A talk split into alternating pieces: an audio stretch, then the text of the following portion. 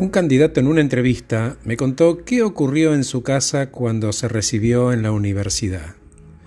Vino toda la familia, toda, del interior, hubo asado, muchos abrazos, fotos todos con él que se había recibido y su título en la mano, y admiración por haber sido el primero en haber pasado la primaria, la secundaria y haber terminado una carrera universitaria se dio cuenta de que tenía que aprovechar el poder de esa increíble historia junto con lo que aprendió en la facultad.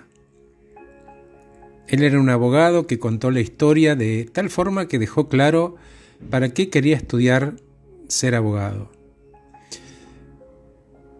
Cuando uno está sentado frente a la computadora buscando trabajo, el puesto de sus sueños, pero luego empieza a pensar no veo a nadie conocido, aplicaron 700, soy muy joven o soy muy mayor, no hay forma que me elijan, así que mejor no lo hago.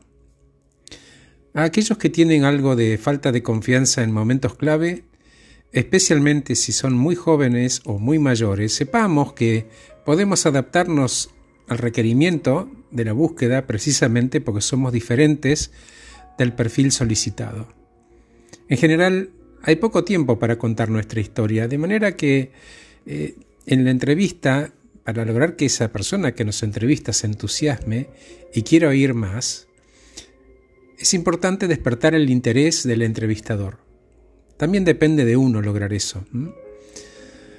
Aunque la experiencia a uno pueda parecerle chata, seguramente debe haber casos de éxito que son más valiosos que el mío, entonces puedo identificar esas experiencias y resaltarlas con datos y empresas, escribir en un papel o en tu computadora tu historia y afinarla para que suene curiosa en el mejor de los sentidos.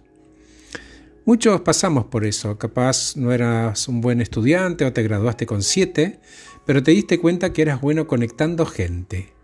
Entonces, antes de aplicar, pregúntate, ¿para qué querés ese trabajo? El propósito. Y tu respuesta puede ser un ingreso de dinero, ¿sí? O me gusta el trabajo, o me gusta ayudar. Tengo ejemplos concretos. Y por eso, habla de esas experiencias, porque van a demostrar tu pasión y dedicación al trabajo. Una de las características de este Luis, el abogado, fue cómo eligió contar su historia para presentar las fortalezas que traía, especialmente las que atraería el trabajo. Él contaba que Estudió y tenía dos trabajos. Demuestra que hay habilidades de gestión del tiempo y ética del trabajo. ¿Mm? Tuvo que dejar de asistir a clases un medio año porque su padre lo operaron. Dejó uno de los trabajos y mientras cuidaba a su padre estudiaba. Habla de cómo adaptó su calendario complejo, demostró responsabilidad, capacidad de amor, respeto por su padre ¿Qué es lo que lo hace un compañero de equipo ideal? Replantear las dificultades en tu historia puede rehacer tu confianza en vos mismo. De hecho, puede ser sanador. Pero esto lleva tiempo. Todo comienza por escribir, reconocer, corregir, ser tolerante con uno mismo y entrenarse frente al espejo o grabarse en video. Escribí tu historia antes de contarla. Cuando uno aprende a contar esa historia, al contarla con convicción, se va a ver tu actitud.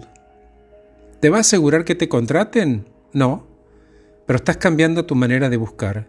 Y si queremos resultados distintos, mejor hacer cosas distintas. Gracias por escucharme. Soy Horacio Velotti. Que estés muy bien.